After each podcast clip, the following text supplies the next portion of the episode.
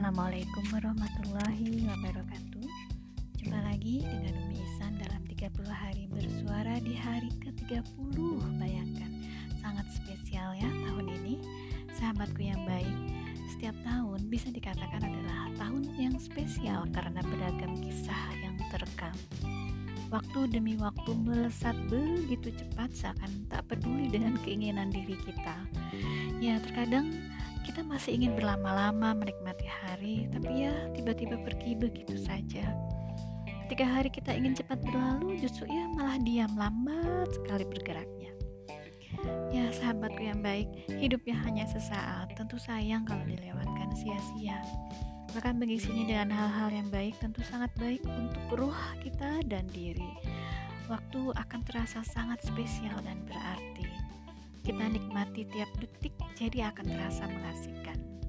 Aktivitas kita seperti membaca, menulis, berbicara, mencari dan berbagi ilmu itu jadi hal yang sangat mengasihkan apalagi kalau kita niatkan sebagai ibadah. Sahabatku yang baik, tahun ini menjadi spesial karena insya Allah saya berusaha untuk meningkatkan diri dengan ikut belajar menulis melalui apa menulis dengan telinga ya.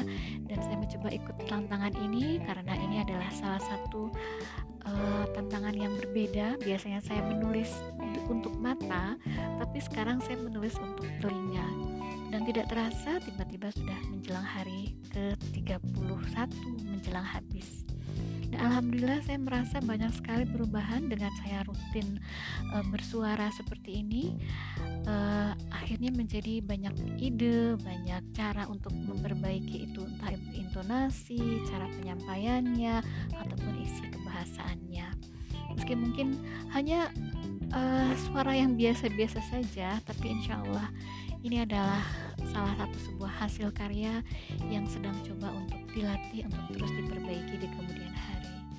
Terima kasih, keren sekali ini ada podcast eh, uh, 30 hari bersuara seperti ini. Uh, semoga bermanfaat. Terima kasih. Assalamualaikum warahmatullahi